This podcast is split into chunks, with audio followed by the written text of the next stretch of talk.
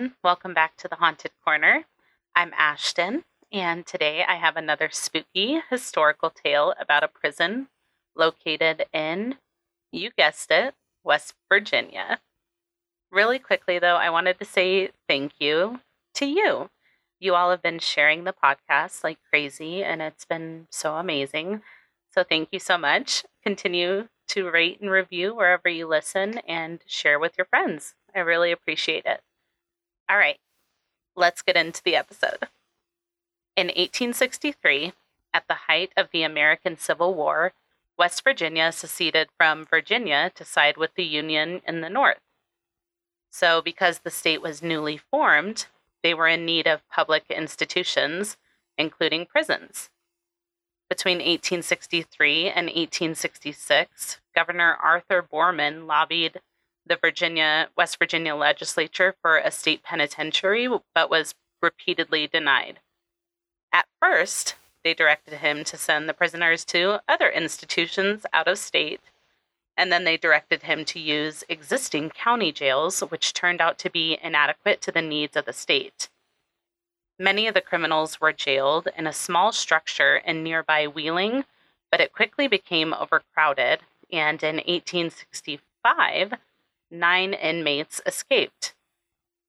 So, after that happened, the state legislature was finally like, okay, I guess we should probably do something about this. So in February 1866, they approved the purchase of land in Moundsville to build a state prison. 10 acres of land were purchased just outside of the then city limits of Moundsville for $3,000. Located on the banks of the Ohio River, the town of Moundsville derives its name from the many Adena Indian burial mounds located here. It's not far from Wheeling, which was the capital at the time, so it was a good location for the prison. As a temporary fix, the state built a wooden prison to house the prisoners in while they assessed the design plans for the new penitentiary. They had chosen a modified version of the design of Northern Illinois Penitentiary at Joliet. Its Gothic revival architecture, quote, exhibited as much as possible great strength and conveyed to the mind a cheerless blank indicative of the misery which awaits the unhappy being who enters within its walls. End quote. It's like a little on the nose there, but the building would be constructed of stone, complete with turrets, battlements, and lancet windows, giving it the appearance of a fortress. The first building that was constructed using the help of inmate labor was the North Wagon Gate, which was made with hand cut sandstone quarried from the local site. Work on the first phase of the prison continued until 1876 when it was completed at a total cost of $363,000.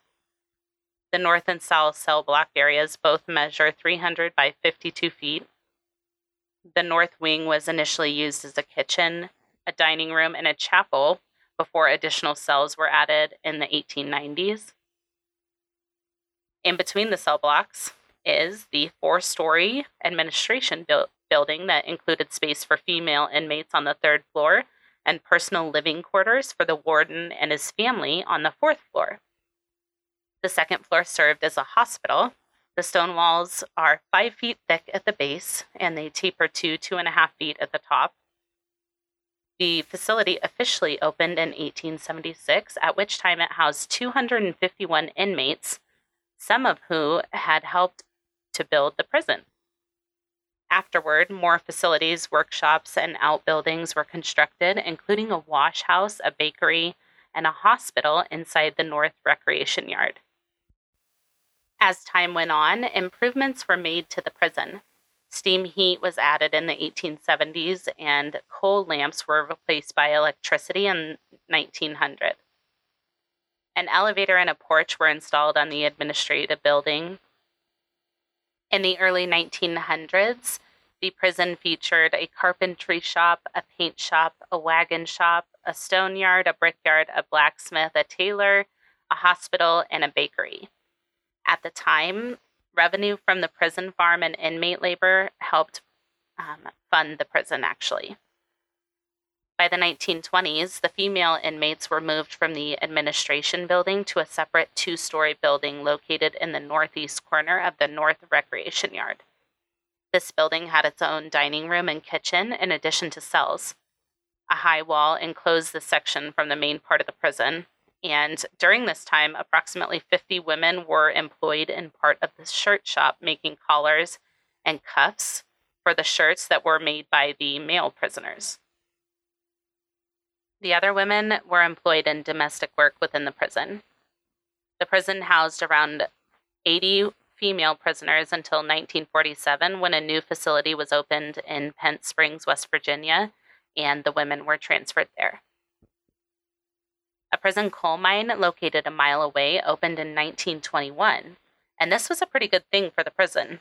It filled lots of needs for the prison. It filled the prison's energy needs and it saved the state an estimated $14,000 a year. So at that time, that was a lot of money. Some inmates were allowed to stay at the mine's camp under the supervision of a mine foreman. During this time, prison conditions were pretty good with the warden's report stating, quote, both the quantity and the quality of all the purchases of material, food, and clothing have been very gradually but steadily improved, while the discipline has become more nearly perfect and the exaction of labor less stringent, end quote. Education was also a priority for the inmates, and a school and library were built in 1900.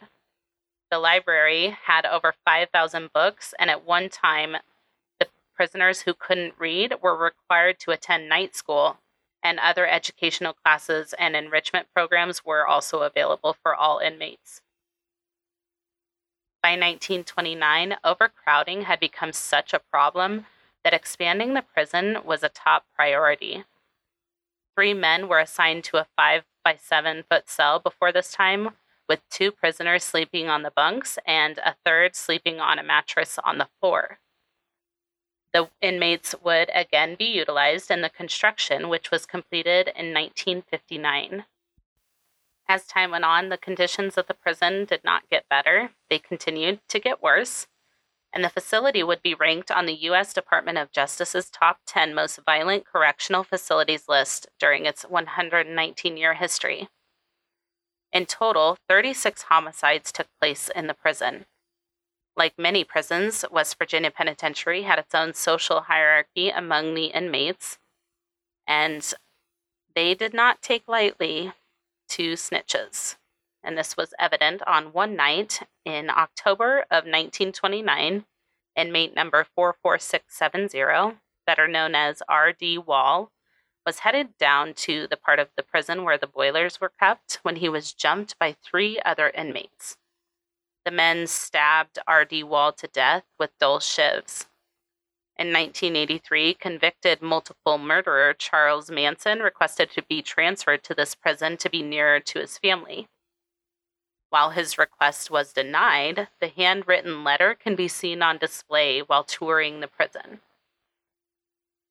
Between 1899 and 1949, 85 men were hung from the gallows at the penitentiary. The public could attend hangings, which were public until June 19th of 1931. On that date, Frank Hyer was executed for murdering his wife. When the trap door beneath him was opened and his full weight settled into the noose, he was instantly decapitated. So, following this event, attendance at hangings was by invitation only apparently, which sounds strange. Like, come one, come all. The last man executed by hanging, Bud Peterson from Logan County, was buried in the prison cemetery because his family refused to claim his body. In 1951, an inmate named Paul Glenn was asked to build an electric chair to carry out future executions because the hangings were not going well, obviously. So the chair, dubbed Old Sparky, is still on display at the prison. Nine more prisoners were executed by the electric chair before the state of West Virginia finally outlawed capital punishment in 1965. On November 7th of 1979, there was a large prison break when 15 inmates escaped. During the escape, inmate Ronald T. Williams stole a prison guard service weapon, and when he encountered 23 year old off duty West Virginia State Trooper Philip S. Kesner, he shot and killed him. Over the next 18 months, Williams remained at large, committing crimes across the nation and killing a man in Arizona during a robbery. After making the FBI's 10 most wanted list, he was involved in a shootout with federal agents at the George Washington Hotel in New York City in 1981. He was apprehended and returned to West Virginia to complete several life sentences, which he was sentenced to, and he remains in custody there today. By 1986, the prison was not in a great place, had its problems, okay? So there was plumbing issues, there were bug infestations, and overcrowding was again a big problem. The prison had a population of more than 2,000 men at that time, and security was so loose that some people described the facility as a quote, cons prison, where most of the locks on the cells had been picked and inmates roamed the halls freely. Now, on January 1st, 1986, it was a holiday. The prison was short staffed because of that, and inmates in the prison rioted. Around 5:30 p.m., 20 prisoners who belonged to a group called the Avengers stormed the mess hall and attacked Captain Glass- Glassick five other officers, and a food service worker. All of them were slammed to the floor and handcuffed with the guards' handcuffs. More hostages were taken throughout the two day upheaval. During the riot, three inmates were killed. Negotiations with Governor Arch Moore Jr. resulted in a new list of rules and standards on which the prison would operate. None of the hostages that were taken were seriously injured. That same year, the West Virginia Supreme Court ruled that confinement to the 5 by 7 foot cells constituted cruel and unusual punishment. Over the next decade, the population of the prison was reduced due to the building of more prisons. By 1995, the facility held only 600 to 700 inmates when the decision was made to close the facility. Most of the inmates were transferred to the Mount Olive Correctional Complex in Fayette County, West Virginia. A smaller correctional facility was built a mile away in Moundsville to serve as a regional jail. After the prison closed its doors as a state institution, the Moundsville Economic Development Council obtained a 25 year lease on the complex. The facility is used for training law enforcement and corrections practitioners with regular mock riot drills. It's also open for tours and, you guessed it, paranormal investigations. So let's talk about the spooky stuff the ghosts, the haunted corners of the prison. See what I did there? It's not exactly hard to believe that this place is haunted, not only because of the dark history of the prison, but also because of its location. It was built directly across from the Grave Creek Mound, one of the largest conical type burial mounds in the United States. Members of the Adena culture moved more than 60,000 tons of dirt to create it in about 250 to 150 BC. Some believe that the energy from the spirits of the Native Americans could possibly be transferred into the prison. Inside the prison, there have been many reports of paranormal activity.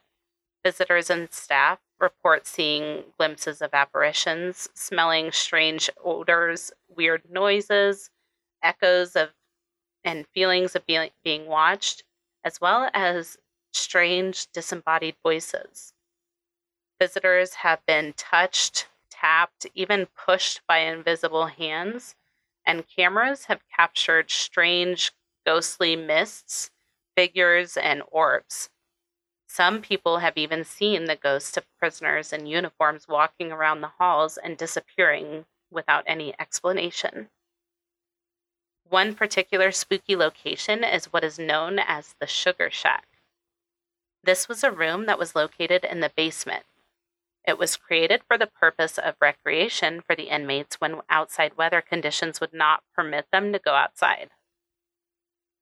But that's not what it was used for. It was once infamous for illegal gambling, drug deals, rapes, fighting, and even murders. Today, many investigations lead to paranormal discuss- discoveries in this area. Sometimes witnesses can hear people arguing and talking, while other times only whispers can be heard. Many strange noises and cold spots can also be felt in this area. Some of the paranormal hotspots include death row, the psych ward, the chapel, the showers, the boiler room, and the dining room. In the solitary confinement area, people have often reported feeling cold spots as they walk through and feeling as though they've been touched with no explanation. There's one specific spirit that is called the Shadow Man because he doesn't have any visible features and he lurks in the shadows. He's been described as appearing like a dark shadow that's very intimidating and very scary. a specific haunting involves the victim of a botched hanging at the prison. The man's name was Orville Adkins.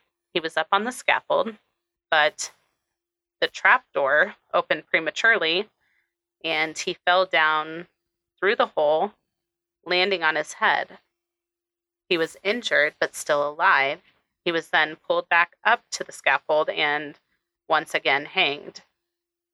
His footsteps are said to be heard slowly pacing back and forth in the area. The North Hall was where the prison's worst offenders were placed, not for the crimes they committed outside, but for their violent behaviors inside the prison. They were locked down for in their cells for 23 hours a day, but this didn't stop the crimes from happening. Two murders actually occurred in this area, and many visitors now experience feelings of being, being watched, cold spots, and an overall uncomfortable feeling. Over 119 years of dark energy inside one building. It's no wonder that there have been so many reports of paranormal incidents. Have you experienced anything at the West Virginia Penitentiary? If so, I would love to hear about it and share your story on the podcast. So let me know. And that is the history of the West Virginia Penitentiary. Thank you for tuning in today. I hope you enjoyed the episode. The sources for today's episode will be listed on the blog post for the episode at www.thehauntedcorner.com. This is where I will have pictures of the prison as well, all the sources that I used, plus a lot more. So I'll link to the blog post in the show notes so you can head over there and check it out. Check out the other episodes of The Haunted Corner available now wherever you listen to your favorite podcasts, with new episodes dropping every Monday and Thursday. If you're enjoying the podcast and would like to share your support, head on over to Patreon. This is where you have access to all the Patreon exclusive content. You get the regular episodes early before anybody else. You'll get a exclusive Haunted Corner sticker if you support at the $5 per month level. And you'll get episodes that no one else has access to.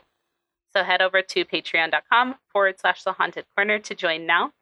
Follow us on social media at the haunted corner on Instagram, Facebook, YouTube, and TikTok. If you're enjoying the podcast, please be sure to tell a friend. If you have a case suggestion or a correction to share, or a spooky or you know, true crime tale, anything you want to share with me, please send it to thehauntedcorner at gmail.com or submit it through the website. Until next time, be kind and take care of yourselves, and we'll see you soon. Bye.